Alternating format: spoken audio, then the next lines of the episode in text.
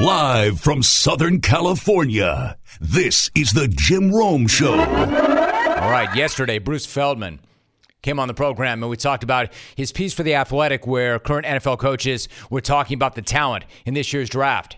The coaches he talked to were raving, raving about one guy in particular. Not Trevor Lawrence. Well, yes, Trevor Lawrence, but former Florida tight end Kyle Pitts. One quarterback told Feldman, quote, Pitts is a unicorn. It's rare to get a guy that freaky, that size, that didn't flip to defensive end. It's easier to rush the quarterback than play tight end. He's Raiders tight end, Darren Waller, but a little more natural. He's got great hand eye coordination, great length. He didn't have a drop last year. Only four of his catches didn't go for a touchdown or a first down. End quote. I mean, that's incredible praise. Another quarterback coach said, quote, everything he did at Pro Day, it was like, good God.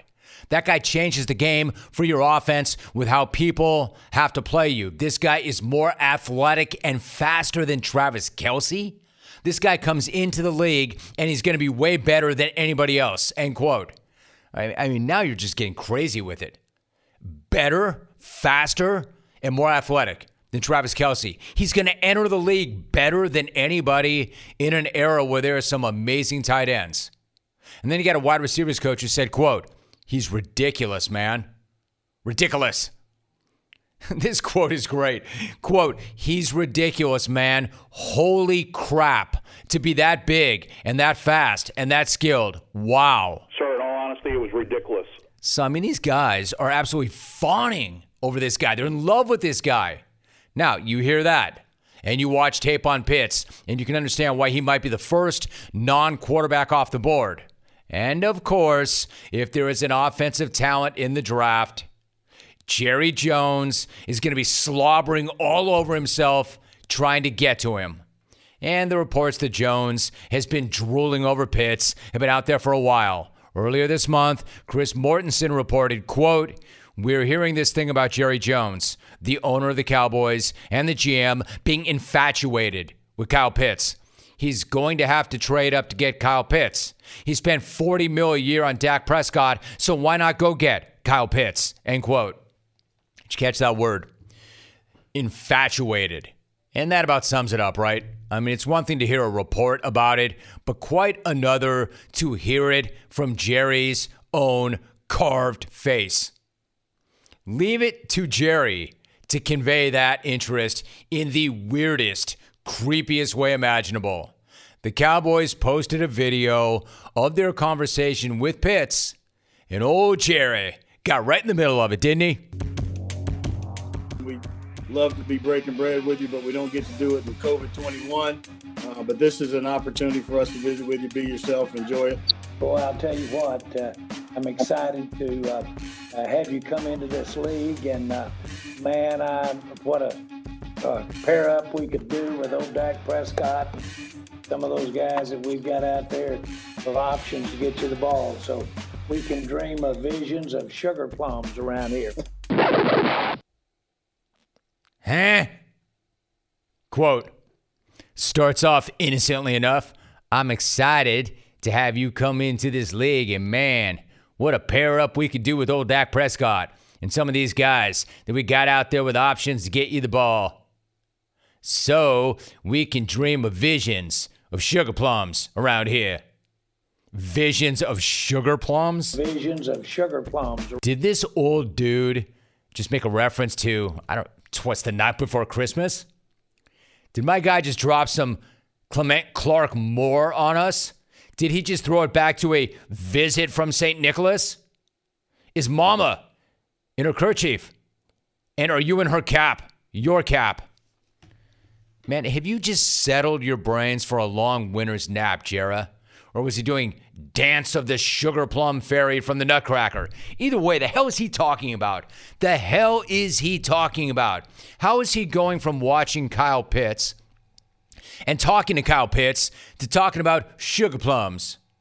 Like, I know that draft speak and draft evaluation lingo is a world unto itself. I mean, it's chock full of really weird phrases. Things like fluid hips, bend and burst, violent hands.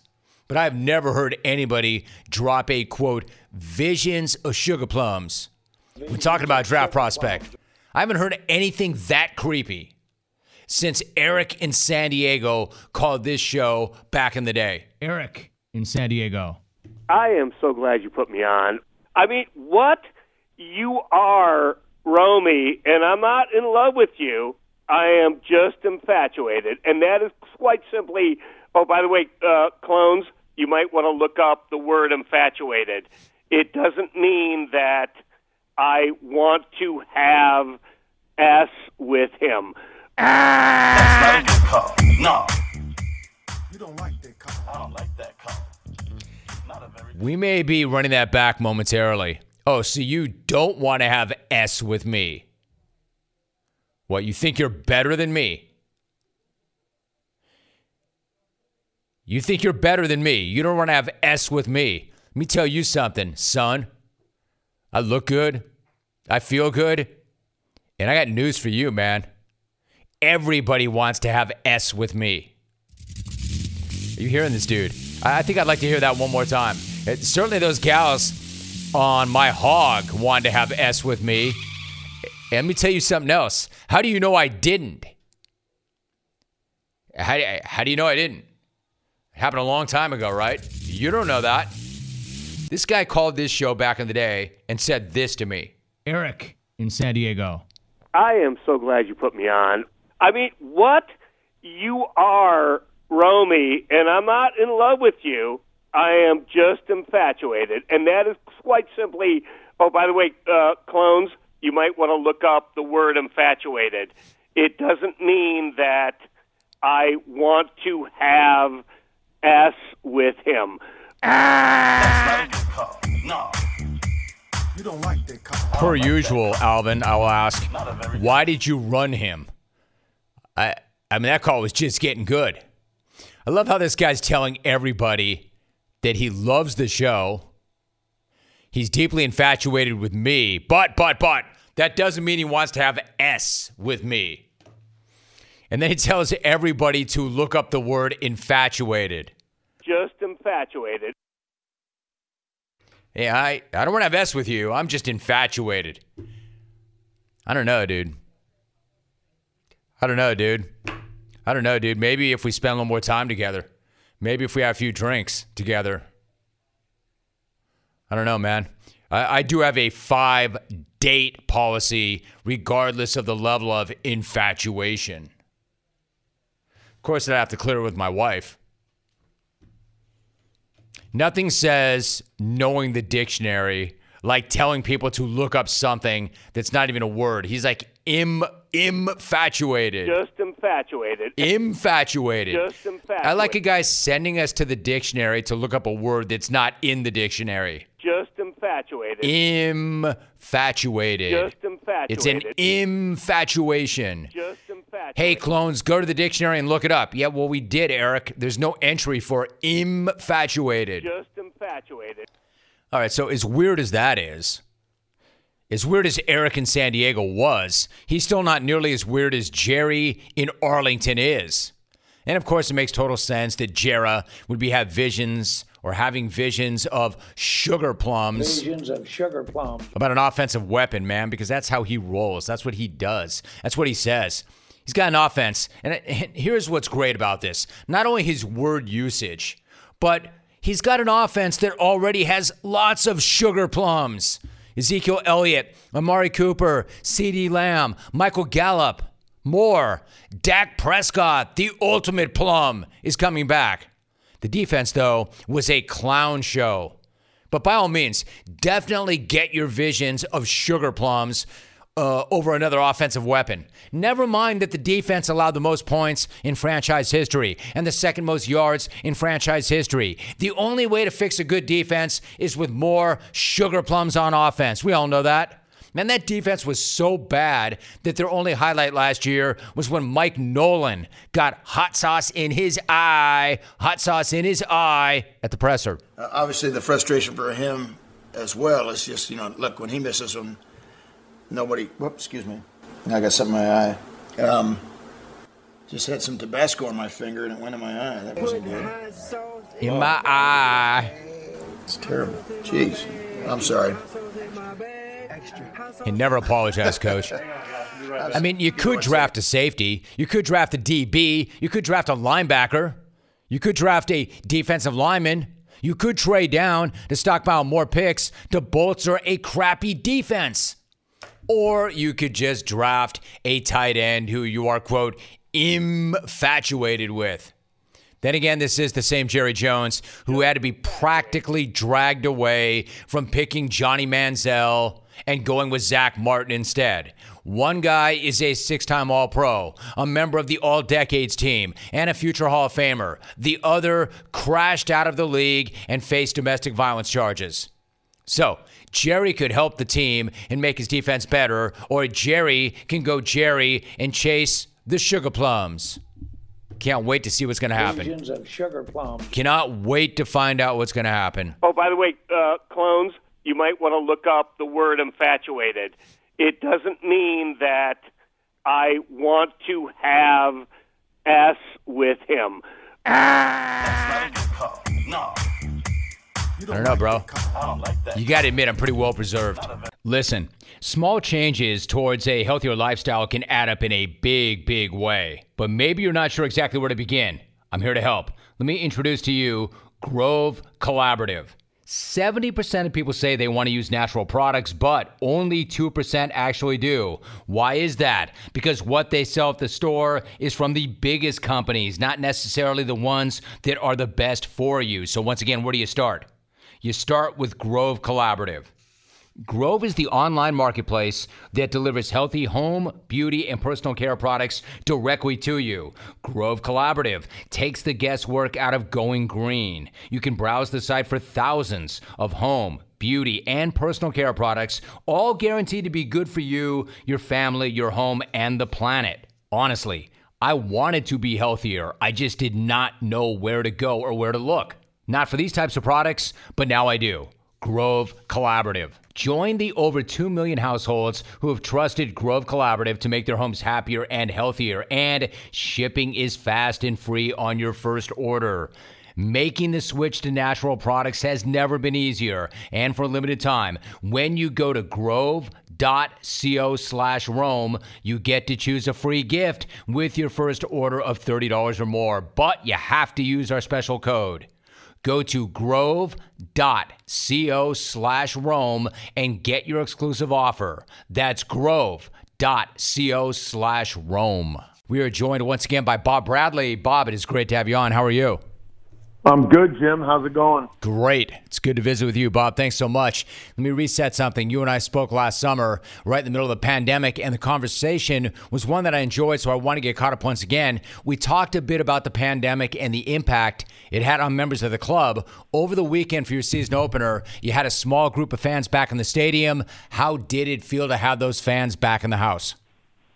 Uh, it was an amazing feeling, uh, really important for us, um, but also sad in a way because um, during the pandemic, uh, we lost some important supporters, lost uh, who lost their lives. Uh, they had an incredible tifo up in, in not a complete 32-52, but up up in the stands, uh, memorializing uh, Mo Fascia, who was the vice president of the 32-52. Amazing guy, tremendous personality. Uh, so it was great to have them back in the stands, but it was also a time to just step back and uh, appreciate all the work that so many of the, them did in Los Angeles, essential workers helping during the pandemic in different fields and, and uh, those that lost their lives, but excited that, that we're all back together. We're talking to Bob Bradley. Bob, for those who do not know, I want you to break down what is the 3252, and for those who do not know, your thoughts on the legendary fan that you mentioned, Mo. He passed away last month. What did he mean to the club, and how special was that connection between the players and the fans? Well, we're lucky. Um, before there was a coach at LAFC or any players, there were some people in our organization, and they had this vision and they went out into the city, into different neighborhoods and communities, and they said, "We're coming, and we are going to have a club that is going to connect with you. You're going to be very important. And one of their ideas was in the north end to have a section of the the best supporters standing, um, and that it was space for 3,252 of our best supporters. So they called it the 3252. And for all of us, every time we go into Banc of California um, and there's fans, when we look in the North End, we feel this closeness, this sense of being together. Uh, and, and in that regard, Mo was, again, just a special guy. You know, in moments when we did have events and we were with our supporters, uh, he was such a proud guy. Uh, he represented his community. He represented the city. And one of my favorite memories was when we did win the Supporter Shield.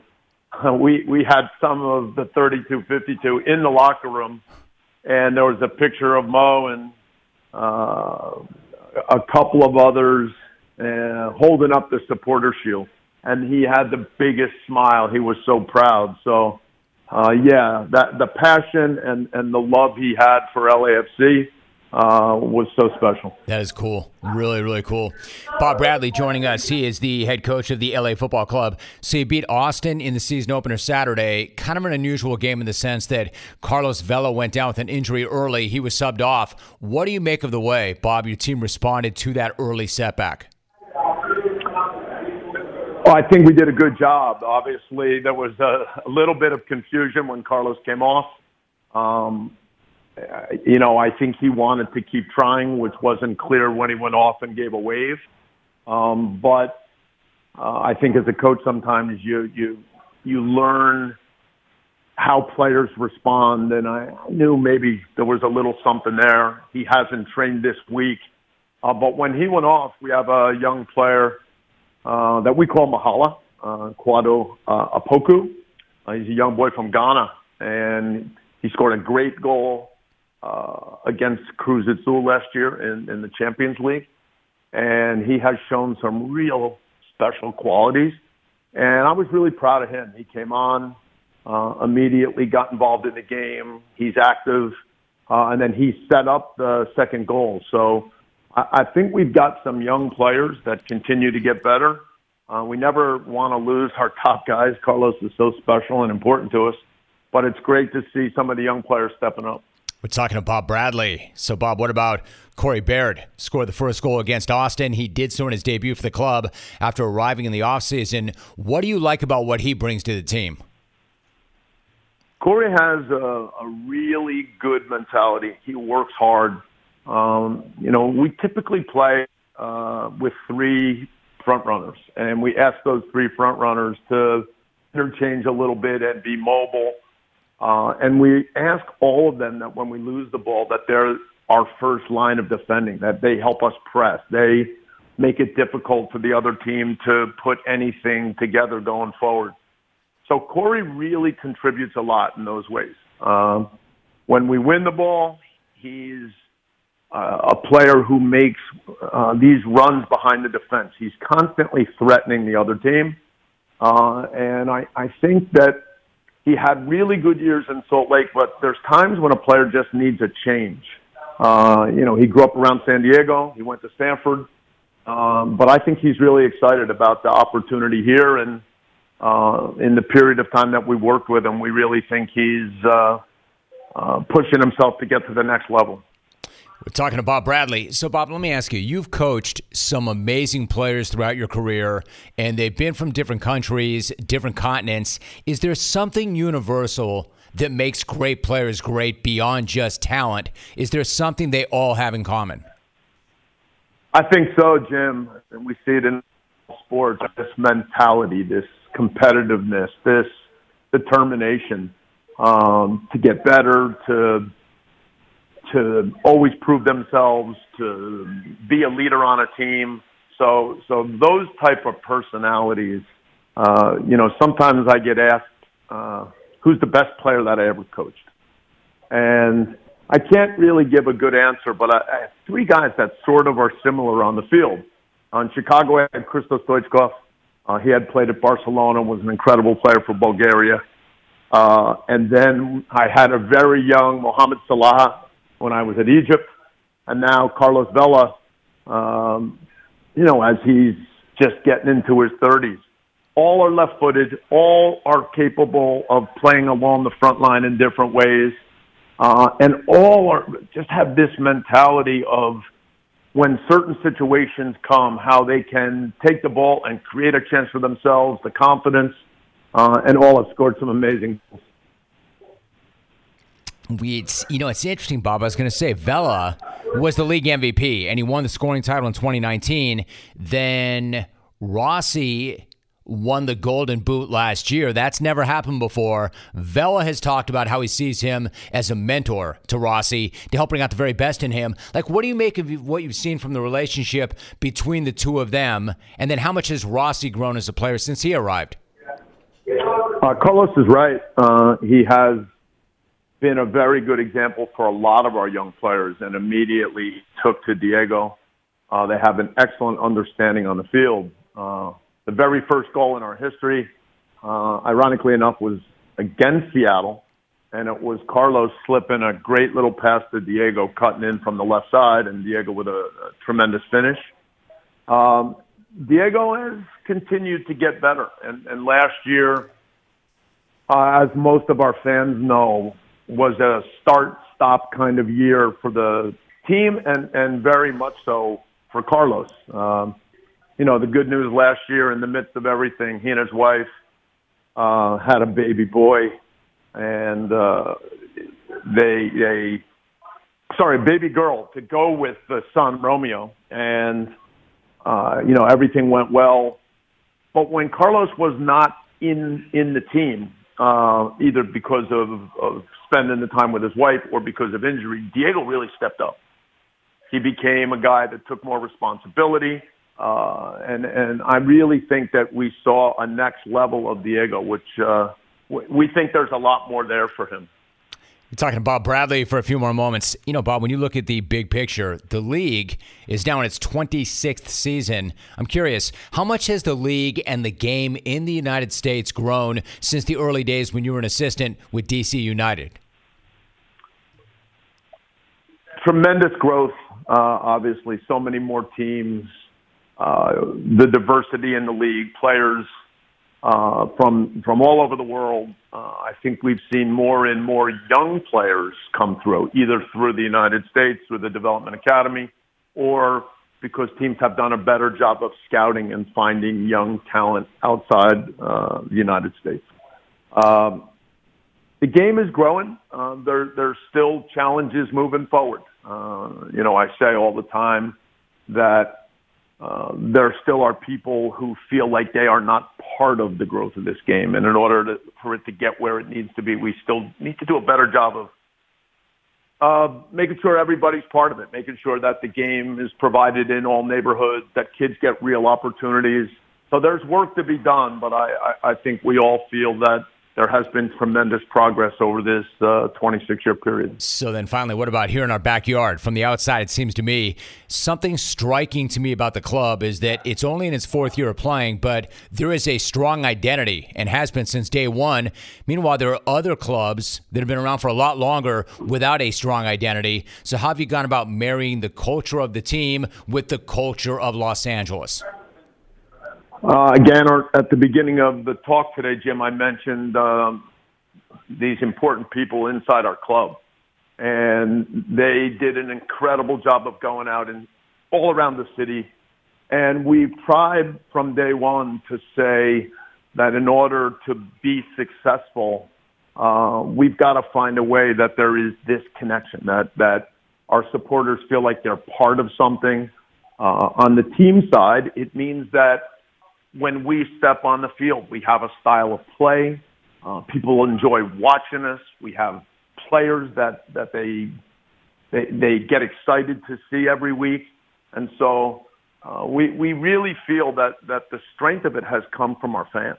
Uh, the strength of of what we do is making sure that that we know how to represent them on and off the field, and and they've been uh, the driving force be, behind the identity that you're talking about. You bet. He is the head coach of the Los Angeles Football Club, three time MLS Coach of the Year, tied for most in history. Seattle is at LAFC tomorrow, 3 p.m. Pacific. Bob, it is great to have you back on the show. Good to get caught up. Thank you so much for that. Good luck. Let's do it again soon. Thanks, Jim. Love talking to you. Hey, you want to hear something amazing? Discover matches all the cash back that you earn on your credit card at the end of your first year automatically, with no limit on how much you can earn. Now, how amazing is that? In fact, it gets even more amazing when you consider all the places where Discover is accepted, namely 99% of the places in the United States that take credit cards. So when it comes to Discover, get used to hearing yes more often. Learn more at discover.com slash yes. 2021 Nielsen Report. Limitations do apply. In fact, why don't we talk cocktails and the fight game? Because I've got a couple of boozy, punchy stories for you right now starting with Oscar De La Hoya. Now, I hit this on Monday. I've got an update. De La Hoya was straight, straight breathing fire this past Saturday night at that Circus Freak show headlined by a YouTube star and a bloated MMA legend that went night night in the first round. I got knocked out by Jake Paul. It's embarrassing. Still love Ben Askren. I still hate that that fight went like that. I still hate that it ended like that. I still love the guy. And at the time, I did mention you got to give Jake Paul some respect. I mean, uh, he obviously treated that fight way more professionally, with way more respect. He handled his business. But I said on Monday, and I'll say it again right now you would have thought that Ben Askren would have had the worst night of anybody who showed up to that circus, that freak show, right? I mean, he got knocked out by a YouTuber. Who could have a worse night there than him? Nobody, right? Wrong. Somebody did have a worse night than Askren, and Askren had a really bad night. Oscar De La Hoya, though, had an even worse night because he got on the headset, looked into the camera, and went all Tony Slarusha with it. Mike Tyson, I love you because you inspired me. You looked great. You feel great. Look at, look at. He looks like a Adonis. He looks like he looks beautiful. He looks in shape. The way he's got to move side to side. Move the head. Move the head side to side. Don't smother yourself. Keep your distance. Keep your distance. Throw your punches long, and you can take down the USSA. This dude, man. So De La Hoya starts off by saying, "Mike Tyson, you inspired me. You look great. You feel great." I don't know, Oscar. You look like crap, and I'm guessing you feel numb. Anyway, it doesn't take a breathalyzer or a backwards alphabet or this guy walking a straight line or trying to touch his nose to assume that that guy was not sober. But assuming and knowing are two different things. Because now we know. Because De La Hoya went on DAZN's boxing podcast and he confirmed all of our obvious suspicions. I got a little into it, you know. I started having a couple drinks. Then they told me, "Hey, why don't you go and uh, why don't you go and uh, um, commentate?" And I was like, "Oh man, okay, okay." and I, I got a little over carried away, you know, and I apologize, but it's all good. It's all good. I'm sorry. Did my man say he had a couple of drinks? I started having a couple of drinks. What kind of drinks? A couple of drinks. What AMFs? Long Island iced tea? zombies, shots of Everclear, absinthe. I know my man didn't have a couple of Mich Ultras. The Golden Boy admitting he was the Goldschlager boy this past Saturday night is not a surprise to anybody at all. The horse's mouth did not need to tell us that you could lead that horse to drink a lot. He was liquored up. We all heard it. And as I said earlier in the week, I'm not going to mock the guy or make light of this fact because he's had substance abuse issues. He's had addiction issues. You show up like that, drunk like that, you still have issues. You know, this whole thing about, hey, man, I was at a party. I didn't know I was going to work. You kind of got away from me. You're Oscar De La Hoya, dude. And as creepy and freaky as that sideshow was, you're still on. Like, you're on. You're at the venue, you're in public, all eyes on you. So I don't buy this whole argument that, yeah, man, I was just hanging out. Had a few, got away from me, and they're like, hey, why don't you go put a headset on? If you're that guy, right? Hall of Famer, Alpha, you know you got to carry yourself a certain way every single time you leave the house. And just because Oscar de la Hard Alcohol said that it was all good at the end of the confession does not mean it's actually all good. But it's all good. It's all good. I don't know. Frank Mir, who was boxing while Oscar was commentating, tweeted afterwards, and this is the point that I tried to make, and Frank made it even better. Quote, I could be angry and I could laugh, but addiction is no joke. I sincerely hope Oscar gets the help that he needs. End of quote. Like, if I could verbally retweet that, I would. Well said, Frank. And I said it myself earlier in this week, and I could not agree with you more. So when he says, like, yeah, I'm, I'm back in beast mode, it's all good. It, clearly, Oscar, it's not all good. Not if you're showing up on a broadcast like that, blasted. Elsewhere in the cocktail fight game world, Conor McGregor is expanding his business interests in the world of booze. Now, as you know, Conor Mack got into the brown liquor universe when he dropped his very own whiskey a few years back. That whiskey, of course, is called Proper 12. Conor appreciates it very much when you give him his money and you drink his hooch. Conor does not appreciate it, though, at all when you don't drink his booze.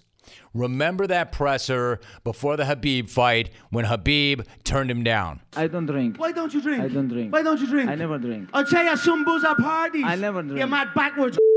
You're I never dead when I get my hands on you. Do you hear me? I never You're drink. F***ing dead. I never drink this I'll drink shit, it. Me and me and know, like me and the and, Irish uh, Boston animal Dana White, the OG of the fight game. He'll sup this bad boy. I think it's gonna be a long night for him. It's gonna be a long night. for him. Yes. He oh know this. Lord, save me. That's he know tasty. this. He know this. Conor, question for you. Fill in the blank. Conor McGregor is going to blank Khabib when you guys meet each other. Stomp on his head as he's unconscious. Yeah, that didn't quite go like that, did that? I love for Conor. Not drinking his whiskey is a reason to go. In fact, it's more than that. If you listen to that exchange, not drinking any whiskey is a reason to go. For Conor, it's not like, hey, man, I get that's not your thing. Maybe you've had issues in the past. Maybe somebody in your family's had an issue, or maybe you just don't like to drink. Conor just said it. Oh, he don't. You don't drink. I'm gonna kick your ass. You're mad backwards. Of course, none of what he said happened. In fact, the exact opposite happened. But that's not the only time that Conor got pissed at somebody for not taking a swig of his juice. We all remember that story back in 2019. Conor rolls into this pub in Dublin, pours everybody a shot of Proper 12 at the bar, and yet ends up uncorking a left hook dead in the mouth of a senior citizen for not partaking. Like Conor's in there being Conor, pouring everybody shots, being the man. And this old guy's like, nah, I'm good. I don't want your whiskey. Oh, really? How would you like these hands instead? To this day, that's just one of the strangest, wildest stories ever. Superstar celebrity who makes a living throwing his left hand, throws his left hand at the peak of his athletic ability and fame on an old geezer who refused to drink his whiskey. The only thing crazier than Conor's abhorrent behavior is the fact that that geriatric didn't even flinch. I've seen Conor put savages to sleep with that left hand. As Jose Aldo, I've seen Conor go up against some of the fiercest, nastiest, baddest mothers ever and put them to sleep. And this old man didn't even blink. Conor McGregor has put guys to sleep with that same shot more than 20 times in his career. Yet that old guy didn't even know or notice or care that one of the great strikers ever struck him. So Conor was charged with assault. He ended up settling out of court and he issued an apology that read, quote, I was in the wrong. That man deserved to enjoy his time in the pub without having it end the way it did. End quote. Yet you think. You think so, Conor. But he may have been sorry that day. And by the way, he wasn't. He said he was, but he wasn't. You know, Conor, the guy who's on record as saying, I'd like to apologize to absolutely nobody. I guarantee the guy that he least wanted to apologize to was that old man who took his shot. But he did apologize. Unfortunately, that was then and this is now. So Conor has now purchased the same exact pub where that went down. He bought that pub. He owns that pub now. And yesterday, Tom Lyons of the Currency magazine across the pond wrote this headline, quote, Conor McGregor returns to the scene of the crime and buys it. It's an excellent headline. In the article, Lyons revisits everything about what makes that pub world famous, namely Conor McGregor teeing off on a grandpa's face for not drinking his whiskey.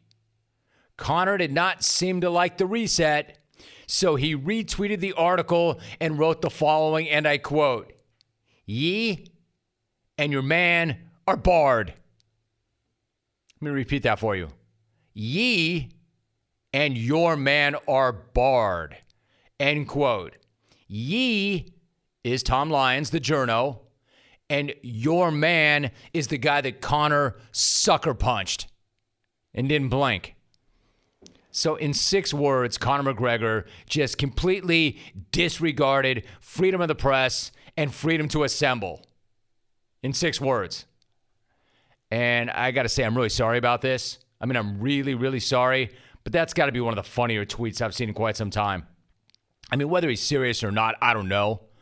And I'm not totally convinced he is. It just reads so hilariously. Quote, ye and your man are barred. First off, dropping a ye instead of you is incredible. And then assigning the geezer to the journo as the journo's quote man, just because the journo wrote about the man is even better. Like ye and ye winger. Ye and ye wingman are barred. I own this bleeping pub, and neither one of you are allowed. Not the guy that wouldn't drink my whiskey, and not the guy who wrote about the guy who wouldn't drink my whiskey. Like, how dare you do your job and write a totally objective piece on me buying a pub where I punched a senior citizen? Yeah, all right. Ye and that senior are both banned for life. For life. Life. Life. Is that not like the most Conor thing ever? Conor buying a bar because an old guy sitting in that bar would not drink his whiskey and then banning that guy and a guy who wrote about what happened.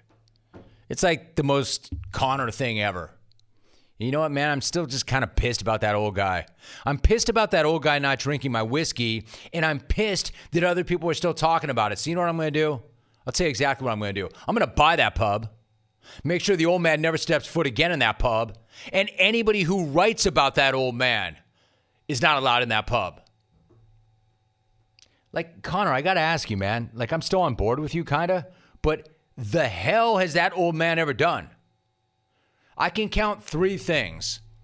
What is that old man known for? Number one, he turned down a shot of your whiskey. Number two, he got punched in the face by you. Number three, he got written about in an article. And for that, he's barred. For what? Having a face? Having a concrete chin? For getting punched? for having a name, for appearing in a story. I mean, this is too much. Even for you, Conor. I hate that I'm laughing, but what can you do when this guy buys a pub where he tried to deck some old fogey and that guy takes that shot like a man and then he bans him for life for no reason? For life. Life. Life. life. I mean, I have to admit, I'm probably now banned myself for talking about this, right? Anyway, if you can't beat them, ban them. Am I right, Conor? For life. life. Stomp life. on his head as he's unconscious.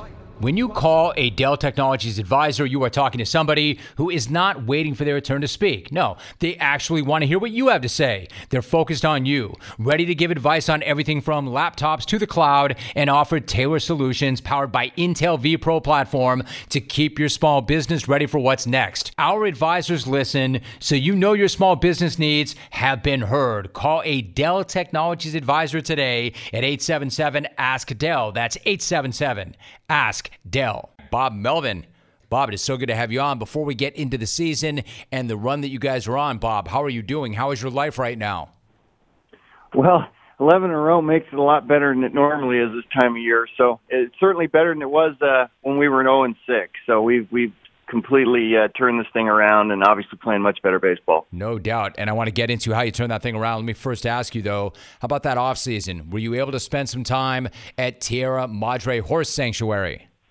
Uh, of course, yeah, absolutely. And Jim Gath and my wife is is is kind of a star there. She's a uh, you know uh, she volunteers there, and so is my daughter Lexi. So it's it's a special place for both of us. So glad to hear that. That's awesome. We're joined by Bob Melvin. So Bob, you're coming off that sweep of the Twins, which included that wild comeback win in extra innings on Wednesday. That was a game where you tied it in the bottom of the ninth. Minnesota took that two-run lead in the top of the tenth. Then you come back to score three in the bottom of the inning to get the win. I mean, it's a long year. Crazy things happen. But as you sat in the dugout watching that thing play out in extra innings, what was going through your head? Well, you're right. It was crazy. Uh, we scored those runs without getting a hit. So that doesn't happen very often. You know, just some tenacious at bats, drawing some walks, putting some balls in play, and you know, as the way that game went back and forth, it just felt like a ping pong game. And eh, you know, at one point, didn't feel like we were going to be able to stop them. Cruz had a couple home runs, Donaldson was hitting, and Buxton was hitting, and felt like it might be one of those days where maybe we didn't have enough. But you know, as we do at home, and we have over the years, we give ourselves a chance in the ninth inning a lot of times we come through. So we did again. Laureano puts the ball in play. Next thing you know, we're, you know, we're walking off for our 11th uh, victory. So, um, you know, not the easiest game in the world, but certainly one we'll take. Absolutely. So that was your 11th in a row. Ramon Laureano said afterwards he had a feeling you guys were going to win. Quote, it's like the Bay Area wind. It just smells like you're going to win. He added, we were still loose and having fun. We knew we would win. End of quote. Like, how powerful is it when you go to the yard and you've got a clubhouse full of guys who expect to win no matter what the situation is? You're right. It is very, it's very powerful. And we talked about that when we do talk about it, um, you know, with the group we've had here and then the guys that we brought in. We brought in some winners too. You know, Sergio Romo's got three World Series. Adam Kolarek last year, you know, World Series. Mitch Moreland has a World Series. Uh, and uh, Elvis has had been in two World Series. So we brought in a lot of guys that, that are, expect to win, like you said, and that's an important thing. And that's why a lot of times you can come back in those games because you really do, uh, you know feel like you're going to win. We're talking about Melvin. So speaking of some of these guys, like Elvis Andrus scored the winning run Wednesday. He did come over from Texas in a trade in the offseason. I mean, from the outside, I've always loved this guy's personality, especially when he would mess with Adrian Beltre. What's it been like having him around and having him in the clubhouse? What kind of an effect has he had? Yeah, you know, he, he you hit it right on the head. His personality is really infectious. He just loves to play. He loves being at the ballpark. My guess is he'd get along with any group that that he's around, and he's fit in here beautifully. So, you know, the, his numbers aren't where he wants them to be right now. But some, you know, a lot of his best at bats this year have been at bats when it's really mattered late in games, like the walk that he drew, uh, you know, in the last inning, uh, day before yesterday. So, you know, he solidifies as a shortstop. He's played everything in every game so far, and just really fit in here very, very well. He's a guy that over on the other side you know gets under your skin a little bit. He's real talkative and and and he's into the game and just a guy that uh, you'd rather have on your team than than over on the other side. Bob Melvin is joining us. The A's are red hot. What about Jed Lowrie? He's back with the team after a two-year stint with the Mets, where he had a total of seven at bats due to injury. He's putting up some really nice nice numbers so far this season. What do you make of the way he's come back and the impact he's had on the team? It's you know every time he's been here he's he's impacted our team and hit up in the lineup and driven in runs and hit doubles and got on base. And it's the same guy that we saw you know less couple years ago doing the same type of things. And you know that's that's there's you know you got to tenacity in in the in the mind comes to comes to mind for me and that you sit out 2 years it's one thing physically to to get yourself ready and get over that hump but mentally not getting it any at bats for that long a period of time, uh, you really got to be strong-willed. So, you know, we started early on in spring training. He was getting a lot of simulated at bats before we put him in the field. Then his at bats were great toward the end of spring, and it's carried right into the season. So it just feels like you know 2018 or whatever it was all over again for him. A's manager Bob Melvin is my guest. You know, Bob, I could talk to you about the fact that you're among the league leaders in home runs and walks, but you and I have talked in the past about the young talent you have in that rotation over the last year or two. How do you like the way your arms, your arms are showing up so far this year?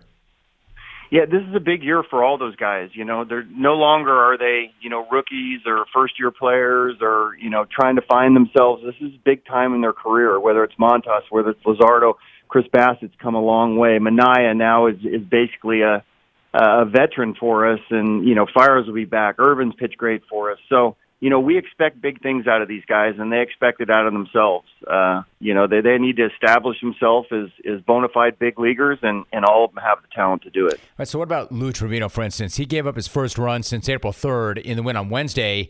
He has a pair of saves. He's got a couple of holds. You've said in the past you envisioned him having a big role after 2018. He had some hard times the last two years. What has he shown you so far this year? Yeah, he's you know he's found it again, and and you know he gives up a home run the other day, but you know that was his second inning of work, um, and he's been spotless up until that point, basically. So yeah, I mean you know when you throw 96 miles an hour, 97, you have plus plus sink, you have a good cutter. He really does have an arsenal, a starter's arsenal. He has a good curveball and changeup too.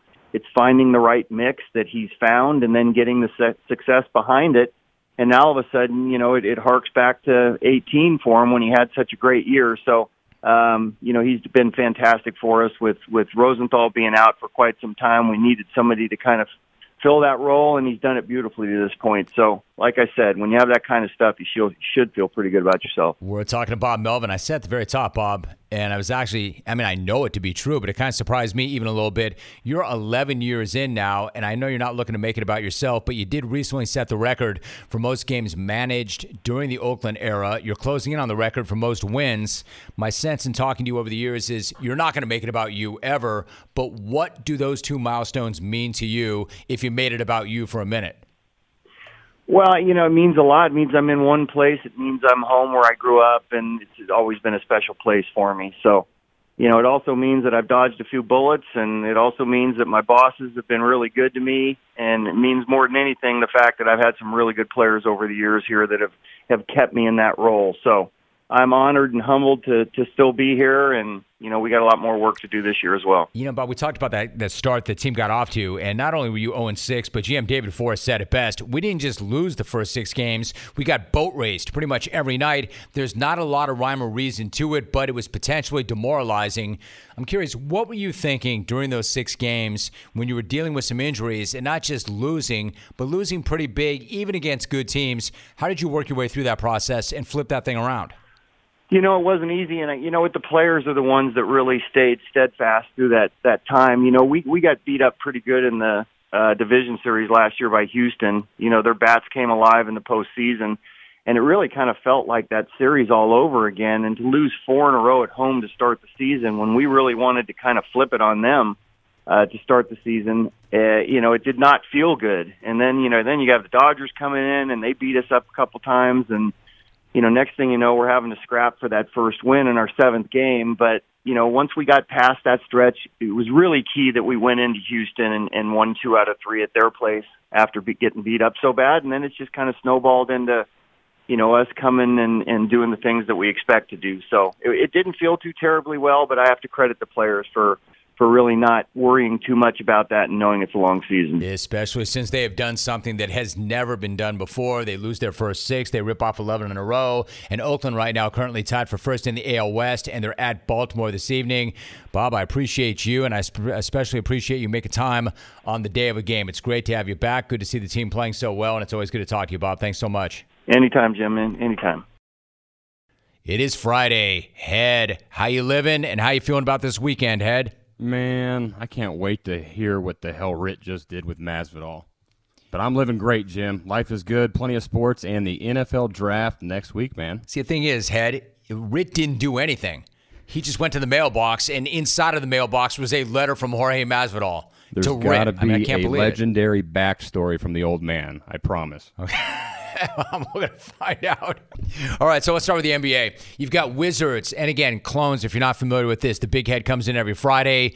Take notes, mark it down. These are the games that we're looking at and hitting. Wizards v OKC. Pretty interesting, at least from a betting standpoint. Two teams going in opposite directions. Knowing you head, you're going to tell me the Wizards are white hot, they've won six in a row, and that OKC is playing like ass. Sorry to rip your thunder. No pun intended. But they have lost 12 in a row because of those two things and the fact that the Wiz got them earlier this week. If you want them, you have to lay nine points. Are you willing to do so? I am willing to do so, Jim. Look, man, the Thunder, you said it, they're right. Their tank game is on point right now, and so is Washington's playoff push. Scott Brooks has this team playing defense now. For the first time all season, their past three games, they have the best defensive efficiency rating in the entire NBA. That six game winning streak you mentioned is the second longest in the entire NBA. They are also on fire against the spread, Jim. Seven and one in their last eight games, playing on one day rest. Five and one in their last six games. Five and one in their last six games as a road favorite. All factors here. I'm laying the points and taking Washington. So you love that. I love that. Yep. I like it also. Quote: Their tank game is on point. On All right, so let's move to the next one. Hawks v Heat. Also pretty interesting to me. The Heat, despite reported concerns of Tyler Herro and his act off the floor, they're starting to put it together on the floor. As for the Hawks, we did have interim head coach Nate McMillan on the show yesterday. So if you like the jungle karma angle, there is that. And they played really well since Nate took over. The concern, of course, is that Trae Young and Clint Capela are both banged up and reportedly day to day. Because of that, the Hawks are plus five. I know our guys at BetQL love the Hawks. Do you? And are you going to take Atlanta and the points? I'm all about that jungle caramel here, Jim, and like the guys at BetQL, I'm taking all of it. The Hawks plus the points. It's moved to five and a half, so I'm going to take that five and a half. And this is actually BetQL's best NBA bet of the entire night. Even without Trae Young, they have the Hawks at plus one and a half, so there's a four point difference there. They, th- I think the trend they are probably seeing is this is a division game, and the Heat are two and eight against the spread this season in division games. Also, Atlanta is ten and two in their last twelve home games against the spreads. Also, you said Nate, they are 18 and 7 straight up since he took over as head coach. They will need some scores to step up without Trae, of course, but I'm going with BetQL here, and I'm taking the points in the Hawks. All right, so now it's five and a half, right? Yeah, five and a half, plus okay. five and a half. Now it's five and a half. Atlanta plus five and a half. Then you have the aforementioned old man Rit and his Hornets going up against the Cavs. Inherently, whenever I see that mm. old man get behind anything at all, anything at all in life, I go the other way. I just do the opposite of what Rit is doing. And not to be contrarian and not to go against the grain, it's just because the old man really is that jacked up.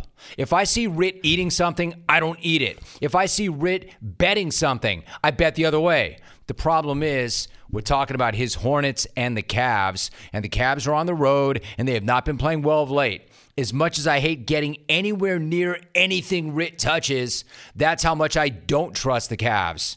What do you think, Head? Hornets minus one. I'm going to hit that myself. What about you? Here's the funny thing about this the only man in the world not in the Charlotte or Cleveland market who doesn't have action on this game that will be watching it tonight is Old Man Rid, okay? Watching it and live tweeting, Jim. So I'm actually with you and Old Man here. Every number suggests Charlotte should win here. The Cavs are the worst road team against the spread in the entire NBA. They are 10 and 20. They are even worse when they are playing with one day off where they're only covering 28% of their games. The worst in the NBA. Again, Jim, if Rit's squad can't win this game, don't tweet me, clones. Tweet at Garrett Ritt. They should not lose this game. If they do, Ritt, your season is belly up like Tom Hanks. Let's go Hornets minus one. The big head. Uh, I want to talk NHL, but we're already kind of up against it. So let me skip it. If I can get back to the NHL, I will, because I want to talk about the thing that I like most of all UFC 261. A nice card headlined by one of our all time favorite guys. I love him, and I know you love Jorge Masvidal. We love him in and out of the cage, especially out of the cage, where he came up fighting in the streets of Miami. Again, I love this guy. One of my favorite fighters of all time. The only problem here is he's going up against one of the greatest fighters of all time in hmm. Usman. I know what I always say. Everybody gets beaten in the UFC at some point, head. Everyone. Well, to this point, Usman hasn't. Unlike last time, Jorge gets the benefit of a full camp. My question to you Does our guy's best beat Usman's best? And how are you playing this one? And are you going to hit anything else on that card? No, it doesn't, Jim. I love Masvidal too, but I love my money even more. Now, he can win. He's got incredible knockout ability in a variety of ways, and you could bet the house he's going to take some massive shots because that's what he does. But Usman is on a different level. He's 13 and 0 in the octagon. The problem, though, is the odds makers, they feel the same way here, Jim. They have him at minus 375 as of now. Ouch. Yeah, so bad. But I'm going to parlay him with Valentina Chevchenko, Shevchenko, sorry. She is a badass if you don't know her, and she's on Usman's level in her flyweight division. She is also putting her belt on the line. If you parlay them both, you can move that number down to 170, 180, minus 170, minus 180 ish. So that's what I'm going to do. Play the both of them, try to get a better number there. I like that play. And again, I'm conflicted because I want the guy to win. And I, I have nothing against Usman. In fact, I have mad respect for him. Right. I just love Jorge. I, I just love, love the guy. All right, something funny about this before you go, about the segment.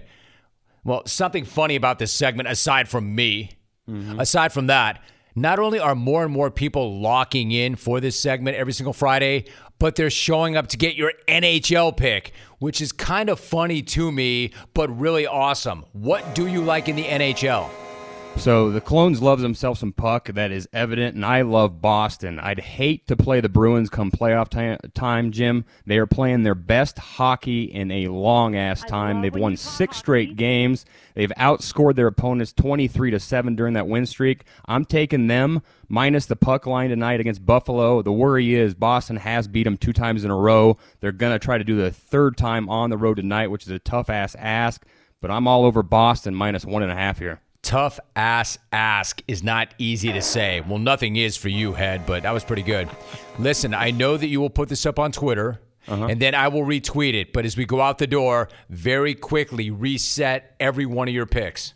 Okay, Washington minus nine, Atlanta plus five and a half, Ritz Hornets minus one, Bruins minus one and a half on the puck line, Usman and Valentina minus 170, minus 180 ish. I like it. One last thought BetQL, for those who do not know what it is, are you using it? Why are you using it? What is it? I'm using it. I'm using it a lot, actually. It's got great information and insight. They've got their best plays every day of what they like, what they love. They kind of have a star system. I kind of gauge what I got and what they got. And when they go like five stars on the Hawks, I'm like, yep, that's cool. Let's do it. So, very good information. Nice job. Well done. I like BetQL. And as far as the Garrett Ritt letter from Masvidal, I got to look that over. That's incredible. All right, Big Head. Anything else, or are you good? Um, I'm looking at Thug Rose and Weidman too, also on that UFC card, but I have not hit them yet. But that's about it for right now. All right, so follow the Big Head on Twitter. Nice job, Head. Thanks, Jim. Appreciate it. James Kelly.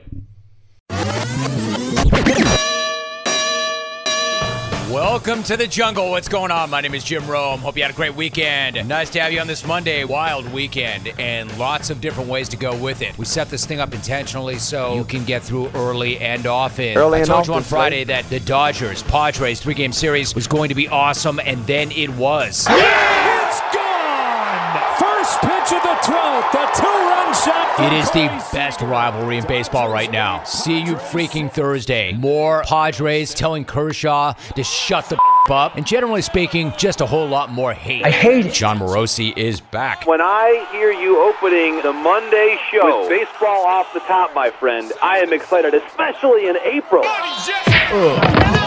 If I'm boxing, I'm concerned because you could take two high level boxers and it still would not have gotten as many eyes that that show did. I got knocked out by Jake Paul. Email. What a stupid, idiot.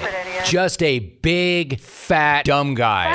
Embarrassing. What did you expect? He looks beautiful. He looks in shape. Dude, you don't look like any of those things right now. The As USSA. bad a night as Askren had. De La Hoya had a worse He night. looks like a Adonis. You need help, Adonis. Like, I am legitimately concerned about this guy. Jordan Palmer. A word that never gets thrown around in the media, but it's huge in the locker room, is authenticity. Are you a fraud? Is this for the gram? Or are you just being true and honest to who you are? Curry, three from the Liberty Bell. He is Steph Curry. Every game just has its, its separate challenges, and you kind of got to live up to the moment. When you do, and it clicks, and you find your rhythm, you kind of get lost in the moment and find, you know, the best version of what we can be, what I can be right now. Making that the priority. That's how you lock in. Stewart Cink is my guest. You know, I saw her fight That's, like I've never seen anyone else fight when she got that diagnosis, and when we rode through all that, just one gut punch after the next seemed like. And I saw her dig deep, and it taught me a little bit about how to dig deep. Mary Stoner Christmas. I'm the sports guy. He's the movies guy. I'm the sports guy. He's the movies guy. Rit had to watch Mikey rip nearly 27 gur without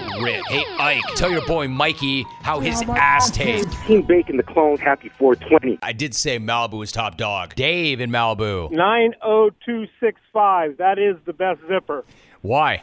That's Malibu zip code. Yeah, I know that, bro. Now you're done, man. Thanks for ah! nothing. Oh, that changed my mind. Laguna's better than Malibu. That's what you just did to your town. Twitter. Malibu cannot be the crown jewel. It's La Jolla. Richard A. DeBell. Hey, DeBell? Hey. To take, to sucks. Get the Donis. DeBell, you're no Dedonis. Get the Donis. The only thing more satisfying is watching arrogant athletes lose all their money, influence, and women. Talking to David Bell for a few more moments. Your brother Mike passed away from cancer last month. What was Mike like as a person, and what kind of an impact did he have on you? Well, thank thank you for asking. You know, someone that I looked up to and, and learned a lot from. I think the best way to describe Mike is he was just generous. We just go day by day, step Can by you imagine step. we're actually concerned about the Knicks believing the hype? The Knicks getting caught up in winning. The Knicks getting caught up in the postseason. And it's legit. What? You tell me what's more ridiculous. kind So I offer you a peace pipe. We can hit the buffet, jam up the crapper, because I hear you clear growlers. Pooper's gonna poop, and there's so many toilets to clean in Vegas. Clean my toilet, son. Alvin, do what you do. Siege, you are now officially off the watch list. Call with your beef. When the credit card machine displays, would you like to donate money to fight hunger, help a pet, save a tree, blah, blah, blah. The radio disclaimer guy at the end of mortgage company commercials. Legal will kick our ass if we don't. My beef is with the guy who hits the signal right when he starts to turn. I can't read your mind, you butthole. Those homies that show up to happy hour at Harry's Plaza Cafe and have no wallet. He said, Eli really wants to focus on football. I'm sure you understand. And I basically was like, no, I don't understand shit. He may be richer than me. He may be more famous than me, but I work just as hard as him. And Wahlberg was there. He said, what if I'm Brady and I do it? all right, that'll solve all the problems. I played a couple of them at rock, paper, scissors. Just imagine on draft night, the camera's going to go live, and my man Nick is going to have all the scouts playing Simon Says. Less thinking equals talent takeover. Music, stop! Find a chair. I was on that chair. That's mine. Why don't you do some tour stops around LA? I think you ought to think about making a tour stop down in old Rockford, Illinois, where the population never changes. Because every time a baby's born, a daddy leaves town. all right. Visions of sugar plums The around here. hell is he talking about? How is he going from watching Kyle Pitts to talking about sugar plums? Bob Bradley. When he went off, we have a young player. We call Mahala, Kwadwo Opoku. Uh, He's a young boy from Ghana. Ghana. It doesn't mean that I want to have ass with him. See, I don't really give a damn, dude, whether you want to have an S with me or not. Get in line. Father John was present for this last Monday night. He was. He was in the ball. Padre fan. Or there's a realism mentality. I'm getting yelled at from Bill Murray in the back. I'm the sports guy. Valentina Chevchenko, Chevchenko, sorry. he's been, he's been, he was the best, you know. Am I allowed to say that on the air? The Donis. Infatuated. There I go, there I go, there I go. Appreciate you, Jim. Have a good one. Good night now! Good night now!